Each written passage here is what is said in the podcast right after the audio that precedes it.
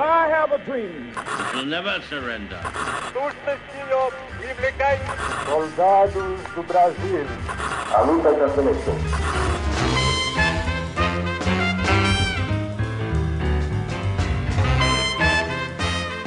Salve ouvintes do História FM, bem-vindos a mais um episódio do podcast do Leitura Brega História. Meu nome é Iclis Rodrigues e hoje vamos falar sobre Palmares e Zumbi. Afinal de contas, todo mundo fala sobre esse assunto todo mês de novembro, então nada mais justo que abordar esse assunto a partir de uma perspectiva acadêmica e responsável. E para falar sobre esse assunto, eu trouxe aqui o professor Felipe Damasceno, para o qual eu passo a palavra para que ele se apresente para vocês. Bom dia, boa noite, não sei exatamente a todos. Meu nome é Felipe, Felipe Aguiar Damasceno, sou professor atualmente na rede municipal de Maricá e também no Cefet, né, no, é, Centro Federal de Ensino aqui do Rio de Janeiro, no Maracanã. Venho pesquisando já sobre Palmares há um bom tempo, né, desde, desde mais ou menos 2010, quando eu estava saindo da graduação, então fiz é, mestrado e doutorado sobre o tema, né? E atualmente ainda tenho aí algumas pesquisas a serem é, aprofundadas sobre desdobramentos da minha tese de doutorado que eu terminei ano passado, né, 2018. É isso. Então, vamos falar um pouco mais sobre os estudos a respeito de Palmares depois dos comerciais.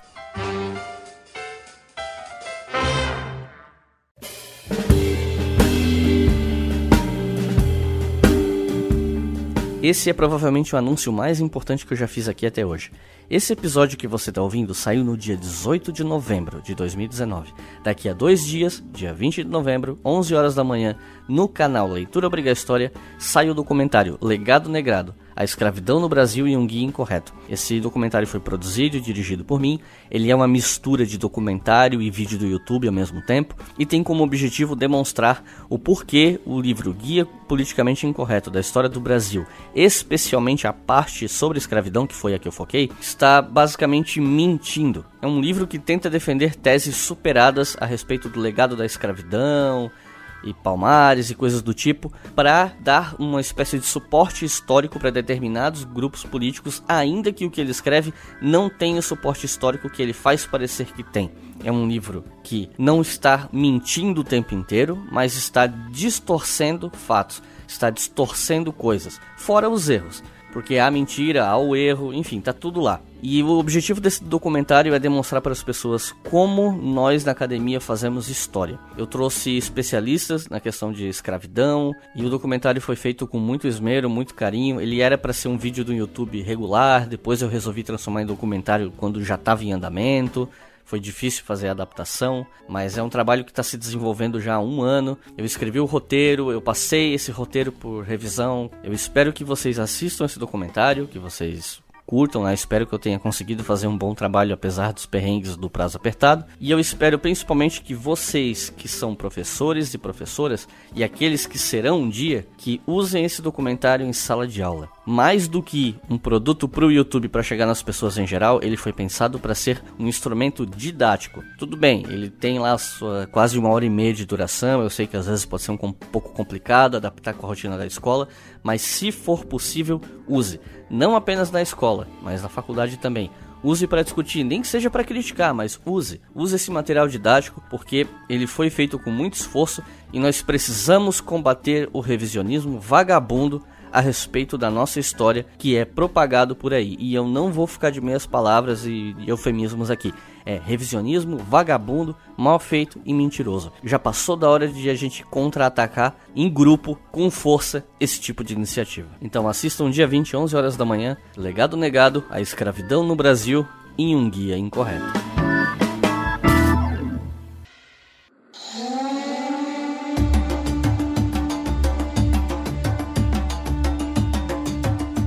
Para começar esse papo, vale dizer, né, para quem tá ouvindo o podcast, quem tá chegando agora, que não é a primeira vez que eu converso com o Felipe sobre Palmares. Na verdade, a gente já conversou algumas vezes por conta do documentário que eu já falei para vocês ali nos comerciais.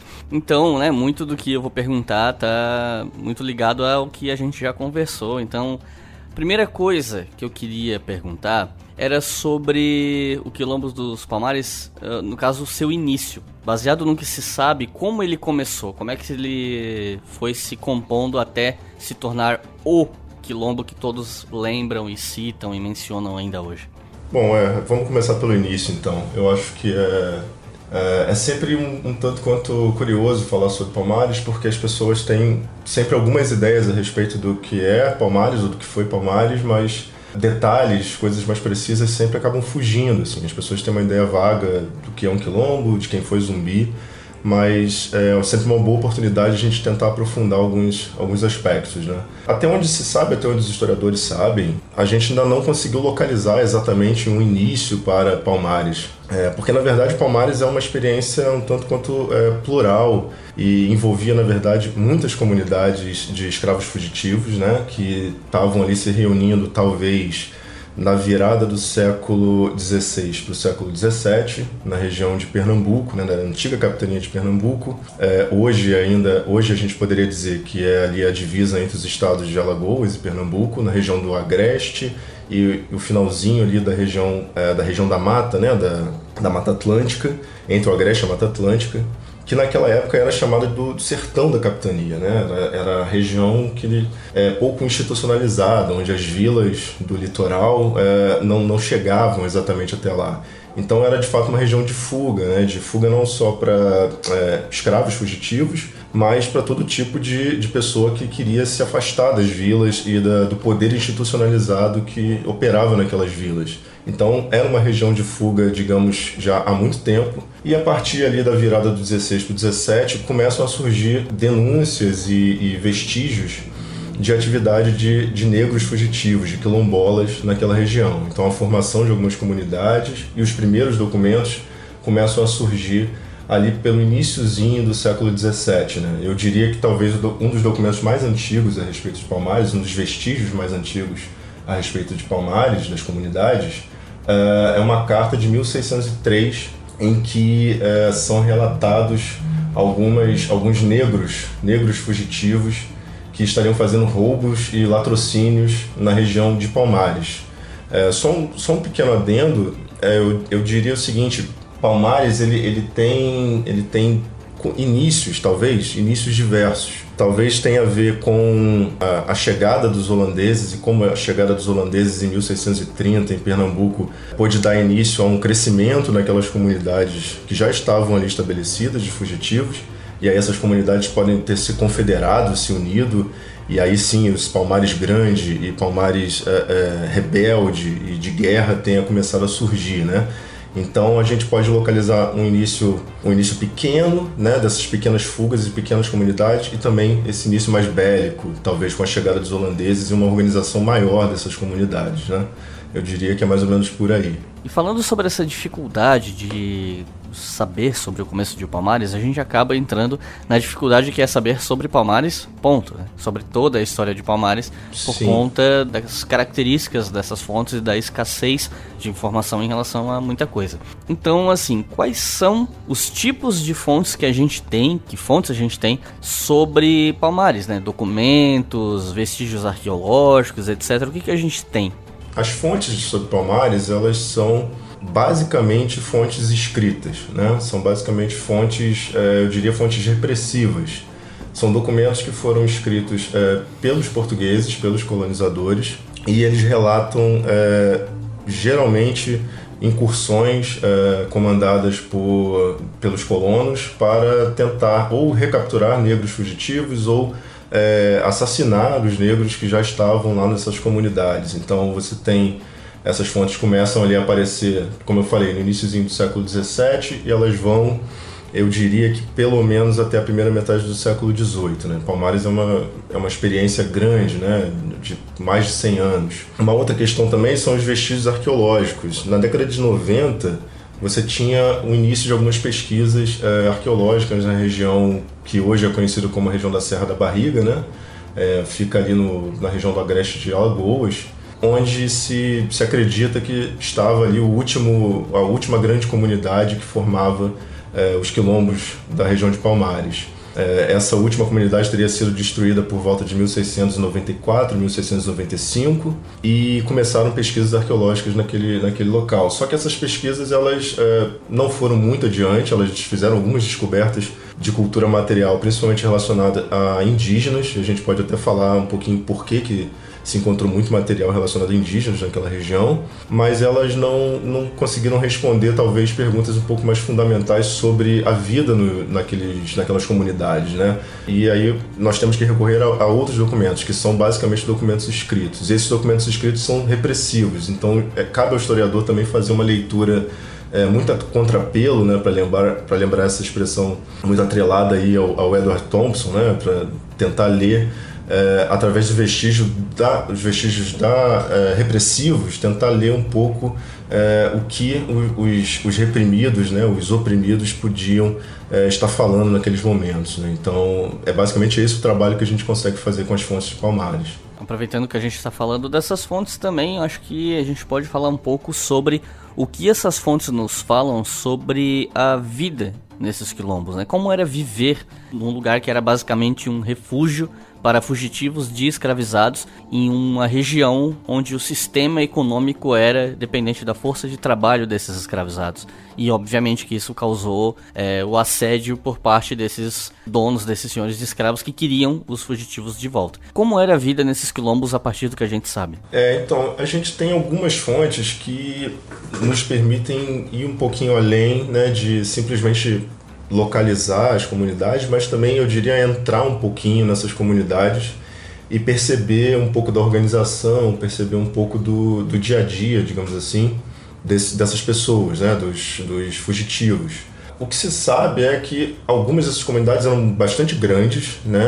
É, tem fontes de expedições, é, desde as, as, expedições organizadas pelos holandeses até as, as últimas expedições organizadas por colonos brasílicos, digamos assim, que entram nas comunidades e descrevem né, o número de casas, o, o, estimam o número de moradores e falam um pouquinho sobre como era a vida ali dentro. Então, é, por exemplo, por volta de 1645, é, uma dessas expedições vai, vai identificar alguns quilombos com 230, talvez 250 casas. E aí mais para frente você tem na segunda metade do século 17 você tem outras expedições falando em quilombos com 1.500 casas, né, até um pouco mais, e estimando aí populações que giram em torno de 4, 5 mil pessoas uh, no conjunto dos mucambos. Né? É, são, são informações importantes, mas também elas não dão muito a, a, precisão assim do modo de vida dessas pessoas. Outras fontes vão falar de como eles se alimentavam ou possivelmente como vivia, é, como era a vida econômica ali dentro das comunidades. Então, é, que tipo de, de mantimentos eram plantados, e aí são ditos uh, feijões, uh, cana mesmo, eles também plantavam cana. É, principalmente as palmeiras, né? As palmeiras têm um, uma importância não só econômica é, da subsistência dessas comunidades, mas também uma importância ritual que vem de é, tradições africanas que foram trazidas pelos escravizados para o Brasil. Né? Então tem descrições muito interessantes a respeito de como que as, as palmeiras eram importantes para eles e o que eles faziam naquelas palmeiras. Então desde comida, desde é, óleo para usar na, no cozimento e em outras práticas, uh, desde vinho para tomar nos, nos, rituais e mesmo fazer as suas próprias habitações a partir das fibras e do, do caule das palmeiras. Né? Então, uh, as palmeiras são muito importantes nesse, digamos, nesse modo de vida dos quilombos palmarinos ao longo de todo o século XVII e mesmo início do século XVIII. Mais do que isso, a gente não sabe muito. A gente sabe que as fugas e a, e a e a, digamos o corre-corre né, entre as comunidades é, para tentar fugir das expedições punitivas dos senhores de escravos eram muito recorrentes, eram muito comuns. Elas começam a, a efetivamente crescer a partir de 1640, 1650, que é quando os brasílicos ali começam a se organizar contra os holandeses e depois da expulsão dos holandeses, essas, essas expedições contra Palmares elas aumentam em número, né? Então são várias expedições que vão culminar com expedições gigantescas na década de 1670 e depois com expedições maiores ainda na, maiores ainda na década de 1690, quando eh, os bandeirantes paulistas são chamados para fazer guerra contra os quilombolas, né? É, então eu diria que era uma vida de fuga, né, de fuga muito grande e também em certos momentos de proximidade com, com as senzalas. Né? Os, é, era muito comum a relação entre os quilombolas e os próprios escravos que ainda estavam nas senzalas das fazendas e dos engenhos do litoral. É, era através dessa relação próxima entre quilombos e senzalas que as expedições punitivas eram organizadas pelos senhores de engenho e também era de, a partir dessa mesma relação que os quilombolas conseguiam saber antes dessas expedições e organizar as suas fugas. Então essa, essa proximidade entre senzalas e quilombos, eu diria que permite que a gente pense que uma, uma vida é, nessas comunidades, nessas comunidades de fugitivos, nessas comunidades mais interioranas, digamos assim, ela podia até certo ponto, né, é importante lembrar disso, até certo ponto, ser bastante próxima da vida nas, nas comunidades de senzala, nas senzalas que ainda estavam ali mais próximas às, às fazendas, aos, aos, engenhos. Mas é claro, era uma vida é, extremamente mais precária, né, do ponto de vista da sua estabilidade. Era uma vida em fuga, mas ela guardava muito dos elos com a senzala, eu diria. E essas tentativas de destruição do quilombo, elas começam a ficar mais intensas mesmo a partir de né, 1690, como você falou e tal. Como eram essas expedições? Você sabe dizer, com, de um ponto de vista mais é, militar mesmo? O que, que, era empregado, que força era empregada contra os palmarinos, como eles conseguiam se defender, em termos materiais, o que, que eles tinham para se defender e tal a gente pode perceber que desde o, desde o início, desde as primeiras expedições, assim, eu localizo talvez as mais importantes, as primeiras e mais importantes, tenham sido ainda no tempo dos holandeses.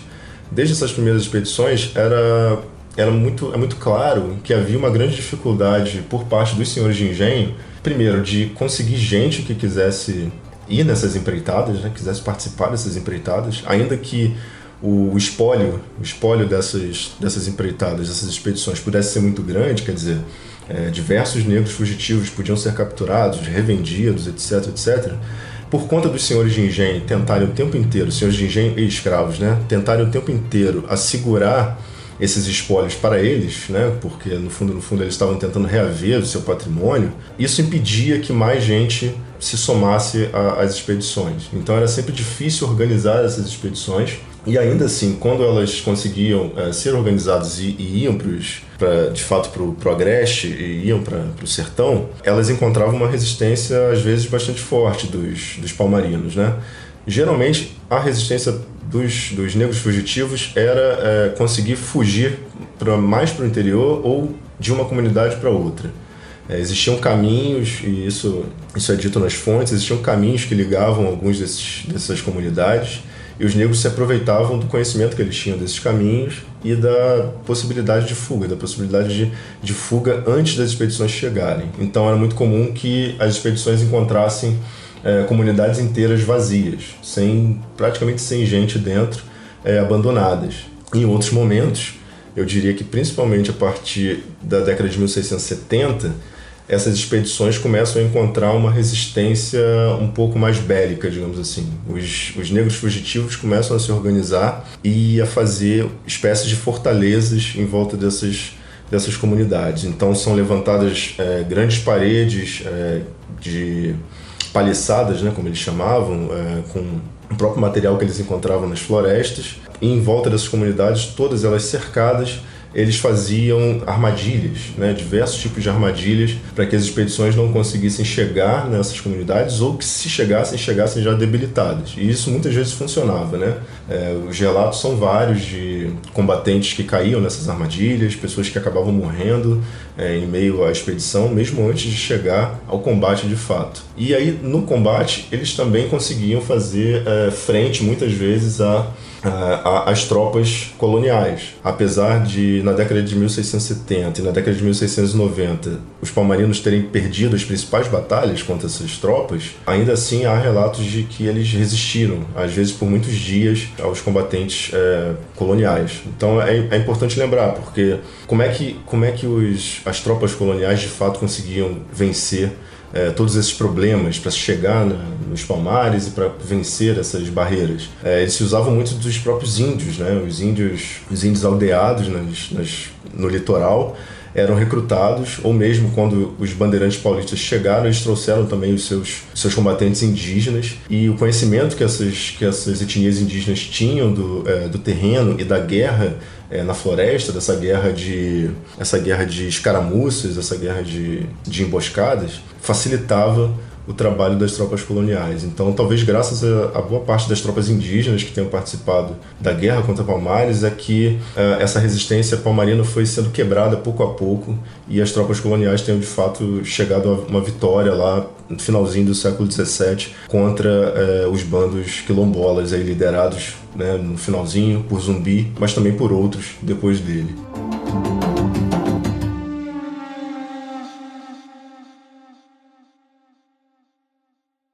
Você está ouvindo o História FM.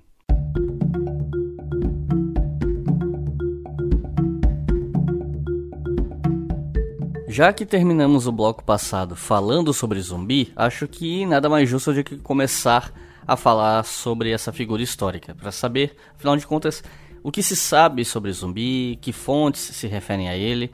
Alguns historiadores, como o Alberto da Costa Silva, afirmam que provavelmente zumbi seria um título. Outros, como a Silvia Lara, afirmam que seria um indivíduo em particular, um sujeito mesmo. O que você acha? O que, que você sabe sobre esse assunto? Uhum. É, é, interessante, né? Porque é uma discussão que hoje está tá em voga, né? Se faz tanta diferença assim, é, determinadas, determinadas figuras e, e heróis da resistência é, anti-escravista terem de fato existido, terem sido pessoas localizáveis nas fontes, etc. Se nós temos que se essa corporeidade, essa materialidade, ela faz diferença na, na simbologia, né? no, no significado que essas pessoas têm.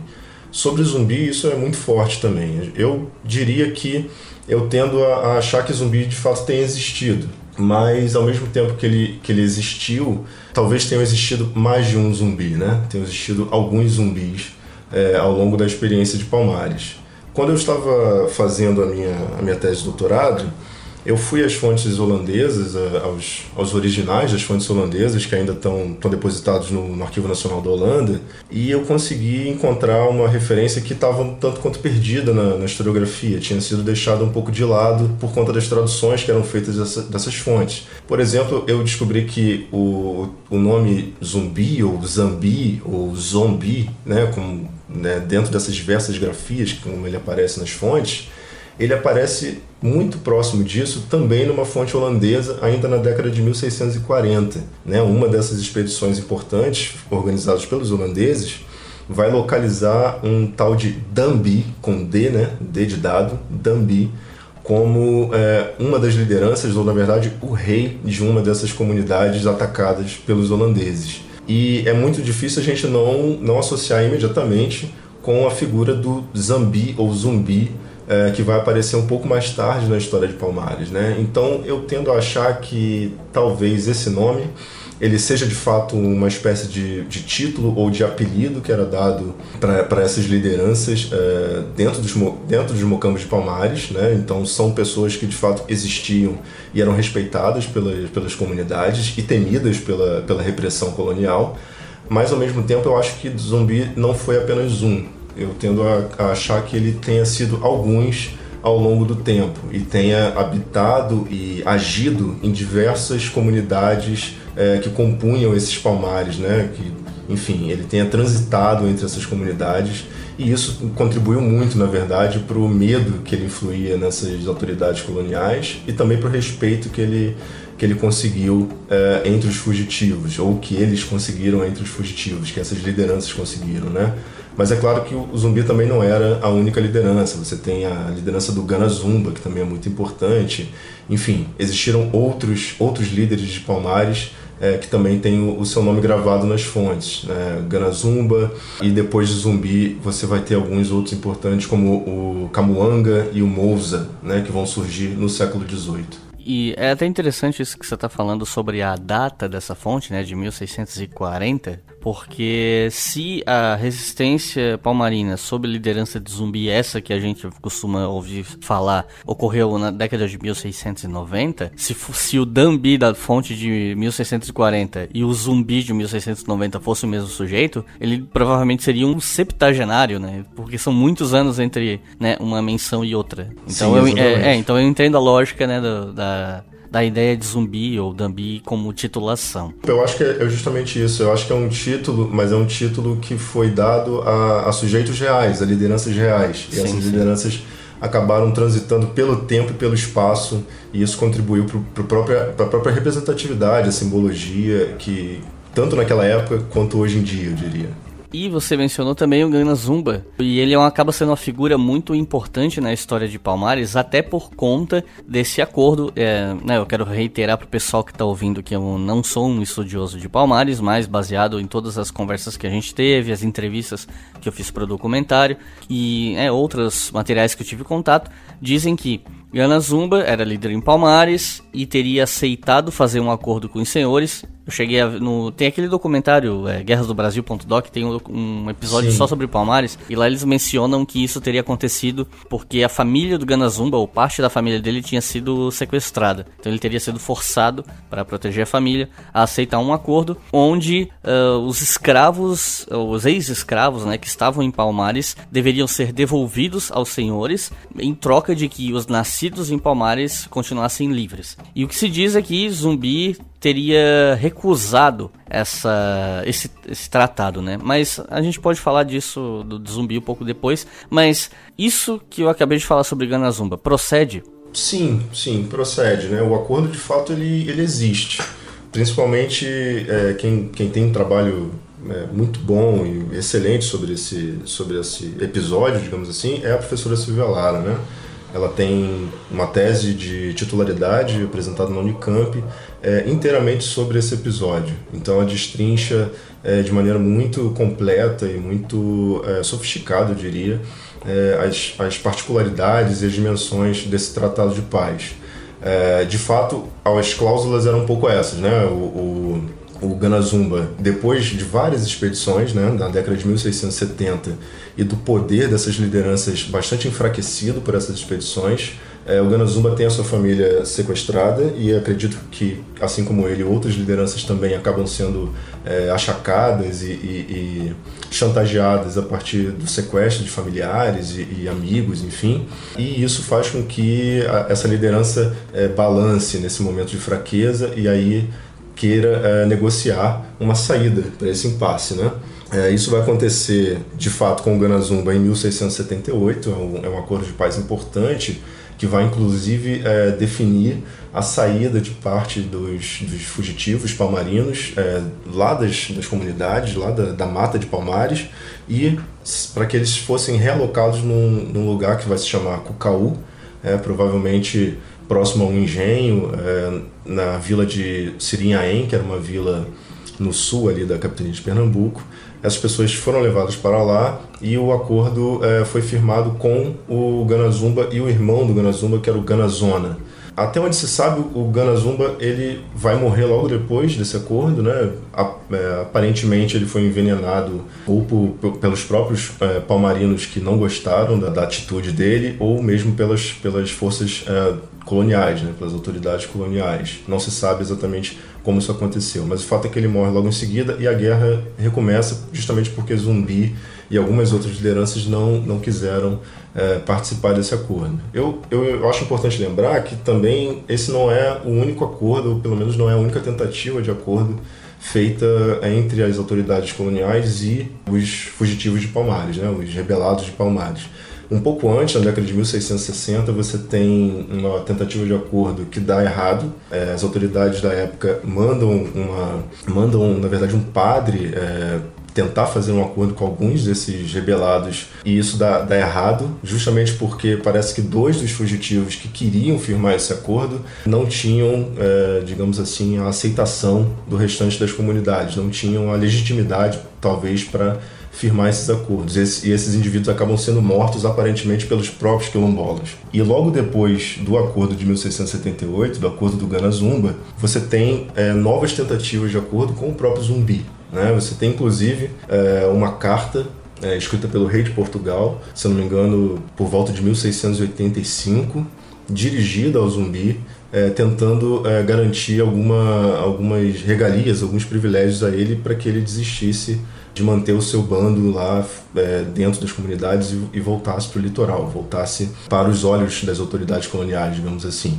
Esses acordos, essas tentativas eram meio que frequentes, né? E inclusive algumas autoridades tentavam impedir que esses acordos fossem feitos, porque é, se acreditava que isso não, não, não era o melhor caminho. É, os negros tinham que ser submetidos pela força, né? Pela força da, das autoridades, pela força do poder senhorial ali em Pernambuco. Mas esses, episódios são, são frequentes na história de Palmares e, de fato, esse episódio de Ganazumba envolve, sim, é, o sequestro de familiares e chantagem né, com essas lideranças para que a guerra fosse, fosse terminada. E como teria sido o, o, fim dessa resistência em Palmares? Isso, claro, pensando na, na queda mesmo de Palmares e nessa resistência de zumbi, ou sobre a morte dele. O que, é que a gente sabe sobre o fim do quilombo? Bom, depois da, da década de 1670, como eu falei, digamos assim que o poder que as comunidades tinham, o domínio que as comunidades tinham sobre aquelas terras do agreste da capitania, ele começa a, a cair um pouco, ele se, ele se enfraquece principalmente a partir desse acordo de paz, é, que deixa basicamente o bando de zumbi numa resistência um tanto quanto solitária né, nas comunidades. A partir desse enfraquecimento, a gente pode identificar ali na década de 1680 como o início do fim é, da resistência palmarina, mas é um, é um fim bastante prolongado, eu diria. Né? Ele tem é, idas e vindas também. Então, na década de 1690, você tem a entrada do Domingo Jorge Velho, né, que é o bandeirante paulista que é lembrado pela, pela derrota de, de Palmares. Tem a entrada do, do grupo de Domingo Jorge Velho na guerra contra Palmares, né, a partir de uma série de, de acordos feitos com as autoridades coloniais, que incluíam é, desde as presas da guerra, quer dizer, desde os, os negros que eles capturassem naquela guerra, até as próprias terras é, dos Palmares de Pernambuco. É importante a gente lembrar que praticamente toda a guerra que foi feita contra o, o, as comunidades palmarinas, ela envolvia uma certa cobiça por terras, né, que os, os engenhos de, de, açúcar do Nordeste tinham naquela, naquela região. É, o fato dos, dos palmarinos dominarem aquela região do fundo dos engenhos, das florestas do fundo dos engenhos, era preocupante para as autoridades coloniais e para os senhores de escravos e engenhos, e essa guerra foi movida por uma certa sede de terras. Né? Esse, essa é uma das minhas, das minhas teses centrais de pesquisa. Assim. Então, é, a partir da década de 1690, quando o Domingos Jorge Velho chega nessa, nessa, nesse cenário de guerra, digamos assim, é, o grupo de, de zumbi está um tanto quanto é, enfraquecido e solitário nessa resistência. Então, basicamente, o Domingos Jorge Velho ele só tem um inimigo, ou talvez somente um bando de inimigos, que é o bando de zumbi. E em poucos anos, bota aí mais ou menos entre 1691 e 92 até 1695, quando o zumbi é de fato morto, é, é o tempo que dura essa campanha é, mais, é, mais forte, mais articulada e organizada dos bandeirantes paulistas, né, que chegam ali na região. Depois da, da queda do último reduto de Palmares, que ficava lá na Serra da Barriga, né, onde hoje você tem é, um parque, um parque que que celebra a memória de Palmares, lá no, em Alagoas, é, depois da queda desse último reduto, os outros quilombolas que sobraram acabaram não tendo mais as condições para resistir a essa, a essa empreitada mais organizada dos, dos bandeirantes de São Paulo com seus índios. Né? Lembro de novo da presença indígena nessas tropas repressivas. Então, a partir é, de 1695, depois da queda de Zumbi, e logo no iníciozinho do século XVIII, os paulistas começam a tomar conta daquelas terras, começam a, dividir aquelas terras em várias seis-marias entre eles, seis-marias que são garantidas pelas autoridades coloniais de Pernambuco, e a partir do estabelecimento é, dessas tropas nessa área, na antiga área dos quilombos de Palmares, eles conseguem fazer uma, uma repressão muito mais localizada e mais articulada, acabando é, de vez com, digamos assim, com os resquícios das comunidades palmarinas naquela região. Então, muitos muitas pessoas são, são presas e são mortas nessa, é, nessa década de 1690 e início do século XVIII e inclusive é nesse período que outras, aquelas outras lideranças aparecem e também são uh, reprimidas, presas, mortas. Né? Eu lembro que, mais uma vez, do Camuanga, que talvez seja o grande herdeiro da luta uh, de zumbi depois da morte desse, e uh, o Mousa, Mousa dos Palmares, como era conhecida essa outra liderança, que vai ser capturado por volta de 1715 e talvez tenha sido a última grande liderança lembrada pelas fontes repressivas em Palmares. E essa região de onde ficava no quilombo e tal, depois dessa, dessa morte das últimas lideranças e do fim desse Palmares que a gente se refere, uh, o que sobrou? Uh, os sobreviventes, no caso, aquele pessoal que teoricamente falando, ficaria livre pelo acordo do Ganazumba, ficou por lá, a região continuou ocupada por ex-escravos, só que de forma menos organizada e menos ameaçadora para as autoridades? O que que sobrou ali? Então, muito pouco se sabe a respeito desse pós-guerra de Palmares, né? Inclusive, é, os meus as minhas tentativas de pesquisa é, de início foram nesse sentido, de tentar localizar é, possíveis comunidades que ainda teriam permanecido na região de Palmares para além dessa, dessa guerra, né? para além da, da, guerra, da guerra lembrada pelas fontes. Mas é muito difícil localizar essas pessoas eu não saberia te dizer ainda hoje se grandes comunidades ou, ou grandes comunidades de senzala foram organizadas ali depois que a guerra terminou e as terras foram é, sendo é, dominadas pelo poder colonial. Não saberia te dizer se os remanescentes de Palmares continuaram é, habitando aquela região. Eu diria o seguinte, é, com um pouco de chute e um pouco de pesquisa empírica, eu diria que sim, porque boa parte daquelas terras vão ser ocupadas por fazendas de gado, é, plantações de fumo também são importantes naquela região. E você tem, é, a partir de alguns, algumas fontes sobre essas fazendas, sobre a atividade econômica desses lugares, você tem a presença é, forte de escravos é, lidando com gado, lidando com roças, né, trabalhando a terra, trabalhando com, com animais de criação. E é, também uma população, uma população de cor é, não necessariamente escrava, que vai é, ser, digamos assim, uma espécie de campesinato que vai se instalar nessas novas terras agora é, dominadas por grandes senhores de terra, né, grandes seismeiros que vão dominar aquela região a partir do fim da Guerra de Palmares.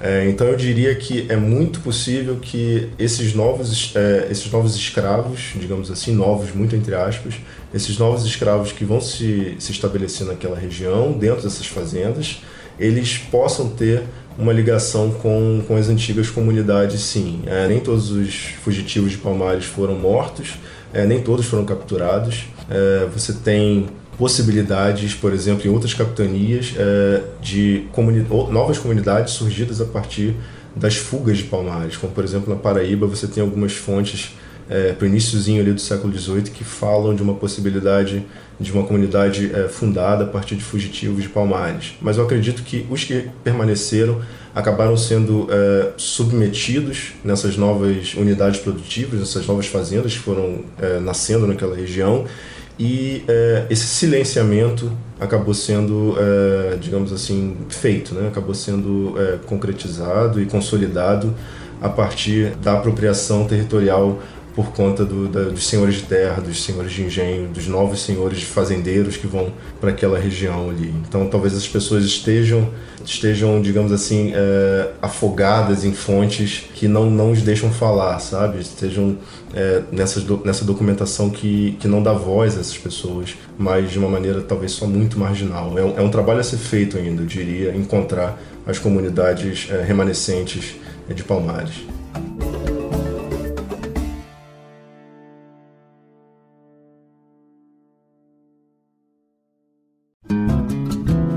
Nossos colaboradores no Apoia-se ouviram esse episódio primeiro. Se você quer ouvir os nossos episódios com antecedência, acesse apoia.se barra e ajude a manter o História FM no ar.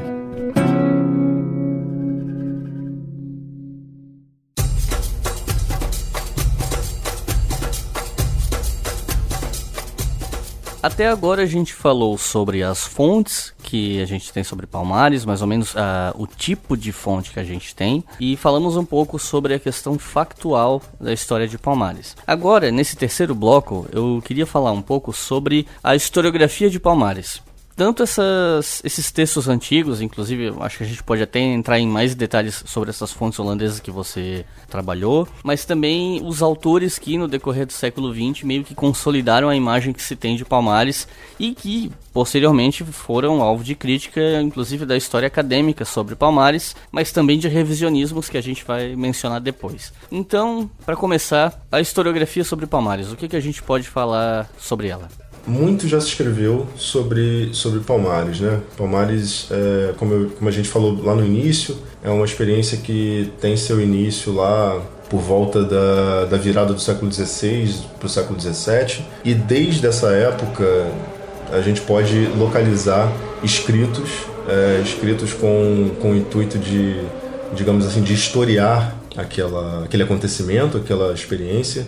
Desde aquela época esses escritos já existem, né? Talvez um dos mais antigos seja o própria, a própria história da América Portuguesa do padre Salvador, se não me engano, Vicente Salvador, é, agora me, me, fugiu o nome, é, de 1627, né, um dos primeiros livros, uma das primeiras histórias do Brasil que a gente pode, pode localizar. Ele já comenta a respeito das comunidades de Palmares e, e como alguns dos primeiros quilombos, os primeiros mocambos, foram uh, destruídos por expedições indígenas, por expedições lideradas por indígenas aliados aos portugueses. Uh, no século XVIII também vão, vão surgir alguns, alguns uh, escritos a respeito, a, respeito de Palmares, muito na, na lógica de exaltar os feitos né, dos próprios pernambucanos, dos próprios colonos brasílicos é, na destruição daquelas comunidades que representavam, digamos assim, um certo perigo para a colonização portuguesa é, nas Américas. É, mas eu diria que vai ser realmente no século XX que a imagem que a gente tem de Palmares vai ser consolidada pela historiografia. Né? É, talvez as obras de síntese mais importantes é, vão ser os livros do Edson Carneiro, é, do Décio Freitas, também tem o livro do Mário Martins Freitas e do Ivan Alves Filho. Eu acho que esses quatro autores foram autores que buscaram escrever talvez assim uma história total de Palmares, né, de, do início ao fim, é, tentando localizar o início das comunidades, é, a forma da repressão contra essas comunidades, um pouco da, do modo de vida dos, é, dos palmarinos e a sua destruição é, no final do século XVII. Né? É, mas ainda assim esses livros têm tem diferenças, né? O Edson Carneiro, por exemplo, escreve um livro que, digamos assim, foca mais nos aspectos culturais uh, de Palmares. Então é um, é um, livro que vai falar é, um pouco mais sobre o modo de vida afro-brasileiro que começou a se constituir ali dentro das comunidades palmarinas, uh, a partir de algumas fontes que permitem esse tipo de, de link, né? esse tipo de elo entre modos de vida africanos e modos de vida nos Palmares. Já o Décio Freitas, por exemplo, e o Ivan Alves Filho, é, vão fazer livros muito mais, digamos, focados na, na, rebe na rebeldia do escravo e na, na rebelião contra o sistema escravista que Palmares possa ter, é, possa ter feito. Né? Então, são livros que vão mostrar a liderança político-militar é, de Zumbi como a grande liderança mais importante contra o poder colonial é, português e como os, os palmarinos é, articularam uma resistência que não era uma simples resistência para si próprios, né, para os seus próprios grupos, mas uma resistência contra o próprio sistema escravista é, que, enfim, escravizava todos, todos os africanos e afrodescendentes é, no Brasil. Depois dessa historiografia que transita entre os anos é, de 1940 e 1970, você tem uma historiografia já mais moderna, é, tentando mostrar é, outros aspectos da história de Palmares, né? tentando fazer elos entre a história de Palmares e outras perspectivas historiográficas. Eu citaria, como já citei antes, o próprio livro da, da professora Silvia Lara, quer dizer, a tese da professora Silvia Lara, que eu acredito que logo deve sair em livro, que mostra lá o acordo de paz é, entre o Gangazumba e as autoridades coloniais e como, como esse acordo de paz ele sofreu influências de, de uma certa cultura política também que vinha dos povos africanos, de uma experiência dos, dos portugueses na África que também ajudou é, as, próprias, as próprias autoridades coloniais a lidar com essa ameaça, digamos assim. Né? Então, é, é, um, é, uma, é uma tese que preza por uma certa, uma certa lógica das culturas políticas envolvidas em Palmares. Tem também é, os, os trabalhos é, do professor Flávio Gomes, né? ele tem alguns livros é, de divulgação científica publicados sobre Palmares, especificamente sobre Palmares, que tentam dar conta um pouco é, do conjunto das fontes, do que se sabe a respeito, é, a partir dos documentos, o que se sabe a respeito de Palmares em todas as suas dimensões também, e articulando essa, essa questão da, da história atlântica, né, dos trânsitos culturais entre a África e o, e o Brasil, como que isso influenciava na experiência desses, desses negros, né? E não, não era só uma questão da resistência à escravidão, mas era também é, uma, uma questão que envolvia expectativas que podiam ser criadas em outros espaços, que não as senzalas, né? Então, para para parte dessa historiografia, Palmares também pode ser entendida como uma experiência de liberdade, ainda que dentro de um, de um sistema escravista, ainda que essa experiência de liberdade não colocasse em xeque esse próprio sistema escravista, mas ela existia e isso era suficiente para que as pessoas buscassem e, e, e vivessem é, na, naquelas comunidades. Né? Então, acho que mais ou menos nesse sentido falando em historiografia, mas também falando em revisionismo, a gente não tem como evitar de falar sobre o revisionismo histórico em cima de Palmares a partir do Guia Politicamente Incorreto da História do Brasil. O revisionismo em si, a palavra em si, ela não traz uma conotação negativa no sentido de que a historiografia está sempre se revisando, sempre se atualizando e às vezes mudando teses que até então se tinha em voga. Até aí tudo bem. A questão é que existe o revisionismo de negação, de dissenso político, o revisionismo que é feito para polemizar, que é mal feito, que não é uma historiografia que tem uma preocupação com o factual, com a noção de verdade, com critérios acadêmicos, né? Ou mesmo interpretações que tenham respaldo nas evidências, mesmo quando você não pode chegar a uma verdade. E esse livro ele traz não apenas erros factuais, mas também interpretações bastante equivocadas que não têm respaldos na historiografia sobre Palmares. O que, que você pode comentar com a gente sobre isso, tanto quanto a parte de erros factuais, quanto essa parte de revisionismo mesmo? É, eu, eu concordo com, com o que você falou, né?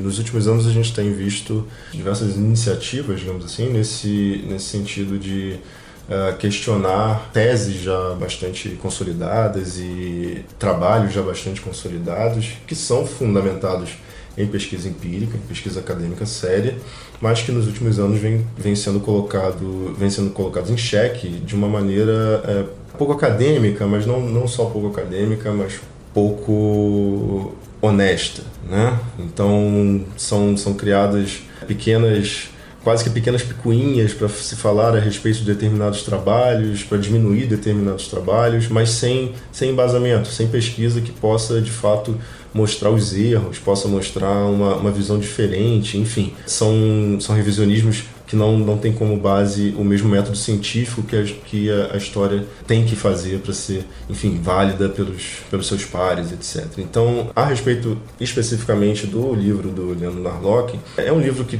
que nasce né, nesse mesmo movimento de, desse revisionismo pouco, pouco científico, pouco acadêmico e, e quase nada empírico, né, muito mais político do que qualquer outra coisa, e que tem tem problemas, né? tem erros. Né? Quando você vai de fato é, discutir o que está escrito lá, você encontra é, muitas imprecisões, muito, muito achismo, eu diria, né? coisas que são, são escritas sem, sem, sem devido cuidado e com claro, claros intuitos políticos. Por exemplo, lá, lá pelas tantas, ele vai, vai dizer que o zumbi tinha escravos, né, quando ele está falando especificamente sobre Palmares. E aí se coloca uma questão a respeito da, de se existiu ou não escravidão em Palmares e se, se o zumbi de fato tinha escravos ou não. O que eu conheço e o que talvez os meus colegas historiadores também, historiadores de Palmares, conhecem, não me permite dizer se existiam ou não escravos nem em Palmares e nem se o zumbi de fato ou outra liderança qualquer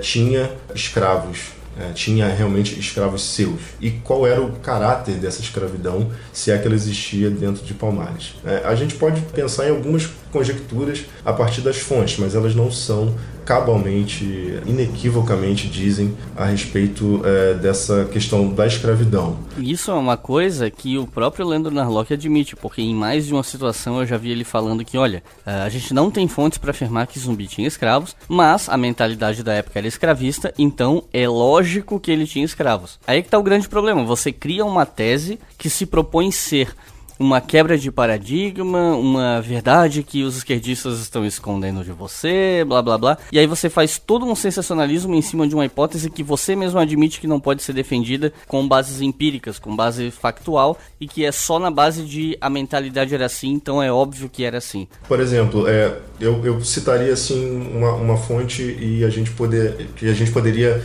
discutir um pouco essa questão. Por exemplo, naquela expedição que eu, que eu referi anteriormente, 1645, expedição holandesa, há uma grande descrição a respeito é, de como era organizada a hierarquia, possível hierarquia social dentro dos palmares e a organização é, das casas e, das, e da forma como as pessoas de fato viviam ali dentro é, dentro do, da, de, uma das, de uma das fortalezas defensivas é, dos quilombolas. É, essa, essa fonte talvez seja uma das fontes que o Narlock é, tenha encontrado e use ela para falar um pouco sobre essa questão dos escravos, porque lá pelas tantas os holandeses, o, o holandês que escreveu esse documento, ele vai, ele vai dizer que os, alguns negros que fugiam lá dos palmares tinham medo, tinham medo do rei deles, aquele Dambi, né, que eu tinha referido antes, tinha medo de, daquele rei, porque esse, esse cara supostamente mandava os seus crioulos, né, digamos assim, alguns negros que poderiam pertencer ou não a esse rei, é, no encalço desses negros para tentar é, capturá-los, e especificamente os negros angolanos, pelo menos é o que o documento diz. Mas o documento ele é muito vago nesse aspecto. E por outro lado, é, é uma descrição de é uma descrição feita de maneira muito unilateral por uma expedição é, punitiva holandesa, sabe? Eles estavam ali tentando entender o que eles estavam vendo na frente deles, não fazendo uma descrição quase que etnográfica a respeito do que, do que de fato era Palmares. Então são impressões a respeito do que era visto e do que não se sabia exatamente o que era. Lá pelas tantas, esse, esse mesmo documento ele vai falar a respeito de como que os, os escravos fugitivos lá em Palmares, em tese, se organizavam para produzir. E ele vai dizer que é, as casas que eles encontravam, todas elas tinham várias roças nos seus entornos, né?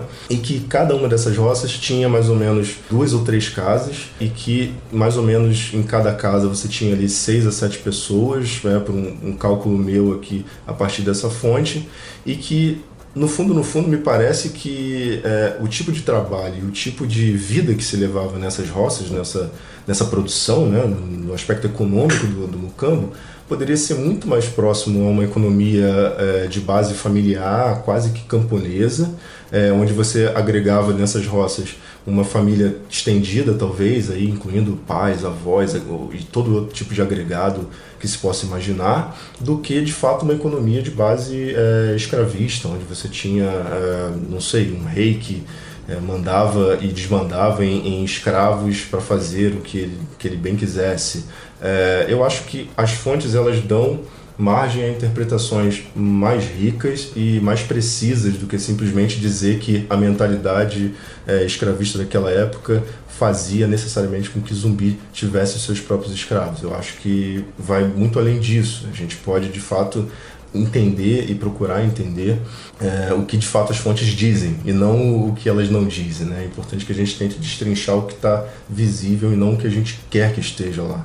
Lá, pelas tantas também, o próprio, o próprio Narlock vai é, afirmar né, que o, o, o zumbi é, esse herói negro do Brasil, mandava capturar escravos nas fazendas vizinhas para que trabalhassem forçados no quilom nos, nos, quilombos de Palmares, é, sequestrava mulheres é, e executava aqueles que fugissem do, do quilombo, né? Quando na verdade você não tem você não tem essa, essas evidências, né? Você não tem fontes que digam cabalmente que zumbi mandava ou não mandava fazer esse tipo de coisa. O fato é que o, os quilombos de Palmares, os mocambos, as comunidades que formavam esse, essa grande rede de, de quilombolas lá em Pernambuco, eles tinham muito, muitos contatos, eles eram muito próximos dos próprios escravos que estavam nas senzalas, eles eram muito próximos das próprias fazendas e engenhos de açúcar é, de Pernambuco. Palmares não vivia isolado é, numa região longínqua, inabitável, inóspita. Muito pelo contrário. E justamente por eles estarem tão próximos é que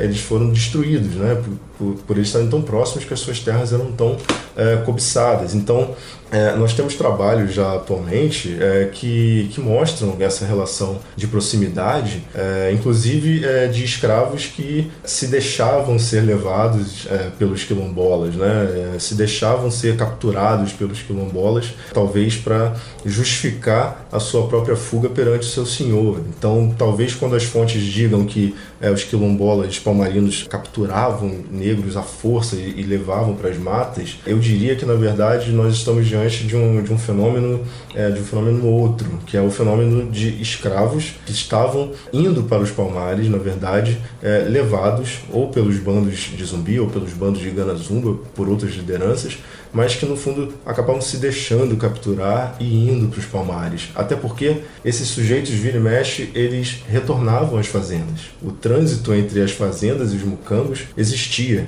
Ele era conhecido das autoridades e era relativamente comum, né?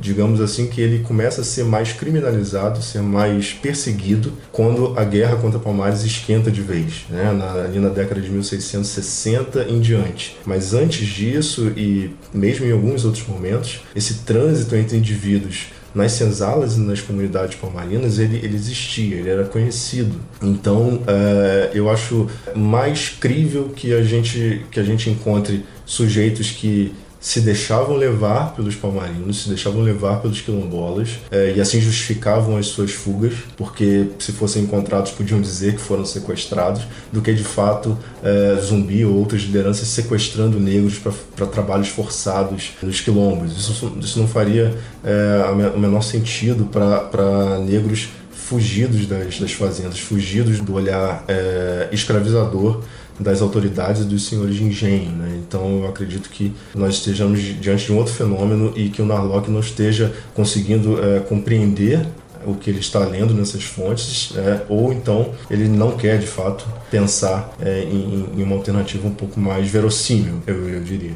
E em relação ainda ao livro, para a gente finalizar, parece que existe uma espécie de tensão triangular entre esse revisionismo vulgar que o Narlock faz, as demandas dos movimentos sociais, e aí principalmente do movimento negro nesse caso, e a academia. Parece que tem uma tensão entre esses três atores, né, digamos assim. Sim. E que entra numa chave de disputa entre a história como reconstrução científica do passado, para falar de uma maneira genérica e compreensível para quem está ouvindo, e das apropriações presentes cientistas do passado que às vezes para funcionar precisam ignorar as particularidades e mentalidades desse passado. E aí eu queria saber o que, que você acha disso. Você tem, você faz parte da academia de alguma forma como alguém que, né, que produziu uma pesquisa de doutorado, que tem uma ligação com esse universo. Não sei qual é a tua proximidade ou não com o movimento negro, se você quiser falar, fique à vontade. Então, a minha pergunta é o que você acha dessa disputa triangular? É, eu acho que eu acho que essa tensão ela ela existe, né?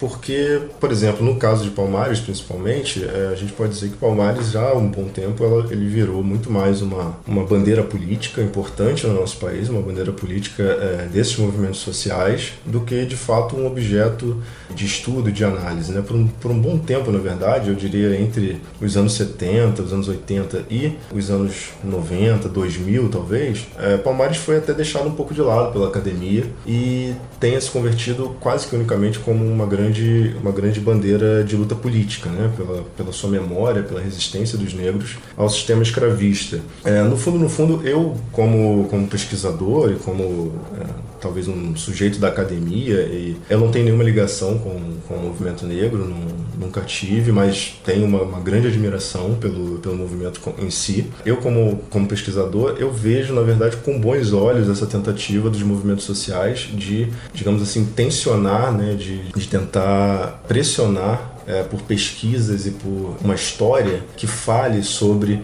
as outras histórias. Né? Por, um, por um bom tempo, é, essas histórias foram deixadas de lado. As histórias é, dos homens e mulheres negros que resistiram à escravidão no Brasil, por um bom tempo essa história foi foi deixada de lado. E só muito recentemente isso tem voltado. Eu acho que essa volta ela é uma resposta a anseios que a sociedade civil coloca, que esses movimentos sociais estão colocando, perguntas que esses movimentos estão fazendo, principalmente a partir da Constituição de 1988, né?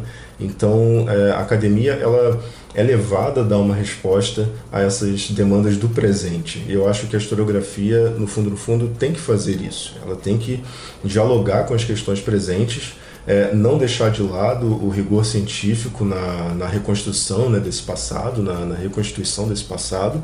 O rigor científico, na verdade, ele é muito importante para embasar as lutas políticas, né, para que esses movimentos possam mostrar trabalhos de qualidade que embasem as suas bandeiras políticas, as suas lutas políticas. E eu acho que esse é o trabalho da academia, esse é o papel da academia, fazer com que é, esses movimentos eles tenham, é, digamos assim, munição de qualidade para colocar as suas demandas na ordem do dia, que eles possam é, usar os nossos trabalhos é, de uma maneira positiva e propositiva no sentido de, de colocar as suas demandas. Eu acho que o movimento negro sempre fez isso no Brasil de uma maneira ou de outra. A academia ela foi impulsionada por isso e ela deu algumas respostas nesse sentido. Acho que precisa dar mais respostas, ainda mais nesse, nesse nosso nosso presente momento histórico, né, em que os ataques à academia e aos movimentos sociais, de maneira geral, são tão grandes, são tão cotidianos, eu diria. Eu acho que as duas dimensões, as duas instituições da nossa vida social deveriam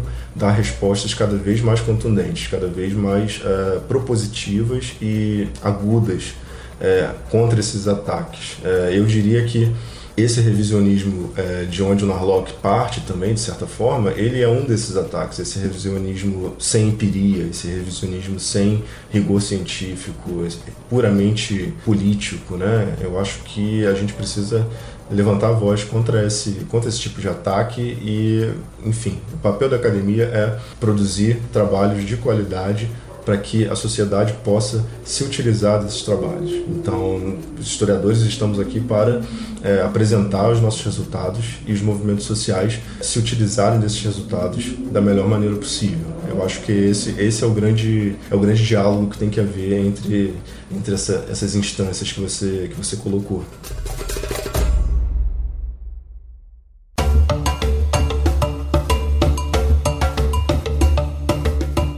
Então é isso, pessoal. Quero agradecer muito a vocês que estão ouvindo até o final, mas especialmente agradecer ao Felipe não apenas por estar aqui hoje conosco no podcast, mas por ter participado do documentário que, eu lembro a vocês, estreia daqui a dois dias no YouTube, dia 20 de novembro, Legado Negado à Escravidão no Brasil e um Guia Incorreto. Então eu passo a palavra ao Felipe para despedida e também para recomendação de leituras. Bom, Iclis, eu só tenho a te agradecer. Eu, desde o início, desde os nossos primeiros contatos, a gente sempre conseguiu é, se comunicar muito bem, digamos assim, e eu fiquei muito feliz com, com o convite, tanto para participar do documentário quanto para gravar esse podcast aqui hoje. É, é, sempre legal quando a gente pode apresentar é, as nossas contribuições, as nossas é, inquietações também, as nossas dúvidas, é, os nossos problemas para um público maior. Eu acho que assim é uma forma de do público e da sociedade como um todo é, ter mais contato com, com a ciência, ter mais contato com o que é feito na universidade, né, na academia de uma maneira geral,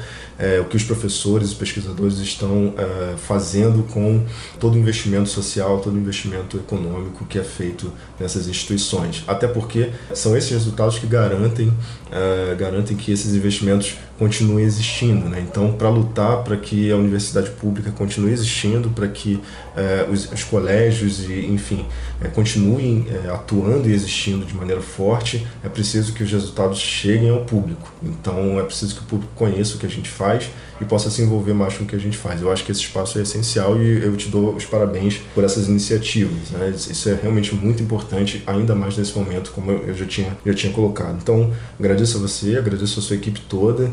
É, espero que as pessoas é, possam é, entrar num, num, diálogo aqui legal com o que a gente pôde discutir nesse, nesse tempinho aqui do podcast. É, eu fico à disposição, é, você pode, enfim, passar meu contato para quem, quem você quiser, quem procurar. Estou é, sempre à disposição para conversar, para dialogar. E por último, para recomendar alguns livros sobre, é, sobre Palmares especificamente, eu diria o seguinte: tem livros uh, bons e livros muito bons, assim. Os livros bons sobre Palmares, eu acho que são aqueles livros que formaram a síntese do que Palmares é hoje no nosso imaginário e na nossa academia de uma maneira geral. É, eu diria que é o livro do Edson Carneiro, né, O Quilombo de Palmares, da primeira edição de 1947, se eu não me engano, Edson Carneiro. É, depois o livro do Décio Freitas, é, é que tem a, a, sua edição ali na década de, de 1970, é, que se eu não me engano é As Guerras dos Palmares. Ele teve alguns títulos ao longo das edições, mas se não me engano é As Guerras dos Palmares, Décio Freitas. E por último, é, só para fechar, o, talvez o livro ainda um dos mais importantes sobre Palmares, mais recente, é Mocambos de Palmares, Histórias e Fontes, organizado pelo professor Flávio Gomes, mas que é um, um livro de vários artigos diversos pesquisadores, é, todos especialistas de uma forma ou de outra no tema, e que além desses artigos ele contém aí talvez 200 a 300 páginas de fontes primárias sobre Palmares. Então é um livro assim para quem está querendo entrar no tema de uma maneira total, está querendo conhecer tudo, inclusive pensa em pesquisar a respeito, é um livro essencial, porque a partir daí você pode ir para, para as outras fontes, para os outros livros de uma maneira muito fácil e muito prática. Né? Tá tudo ali reunido, uma grande síntese de diversos autores. É um livro que eu recomendo muito. Só por, por último, só para finalizar, eu acredito que a professora Silvia Lara deva publicar um livro logo, em breve, que deve ser parte dessa tese dela de titularidade lá no Unicamp é, estamos todos já há algum tempo esperando por essa publicação, acho que deve acontecer logo e eu já deixo aqui a indicação de antemão, porque o, os resultados da tese dela são de fato muito impressionantes, muito interessantes para quem estuda o tema e eu acredito que o livro vai manter toda essa qualidade. É, a previsão é que ele saia em 2020, ainda não tenho certeza, mas eu, pelo que eu conversei com a Silvia, a previsão é essa. Ela estava finalizando o livro esse ano, né? Pois é, é a previsão era já, já foi antes, inclusive mas por enquanto a gente ainda está na expectativa. Eu acredito que vai ser quase que um livro definitivo sobre o tema e recomendo muito mesmo. Então é isso, pessoal. Muito obrigado a quem ouviu até o final. Passe esse podcast para quem você conhece que acha que precisa ouvir essa discussão, especialmente nesses momentos de efervescência sobre o debate sobre escravidão, etc. Não se esqueçam de assistir o documentário Legado Negado, dia 20 de novembro, no canal Leitura Briga História, acessível para todo mundo. Vai ao ar às 11 da manhã. Muito obrigado e até a próxima.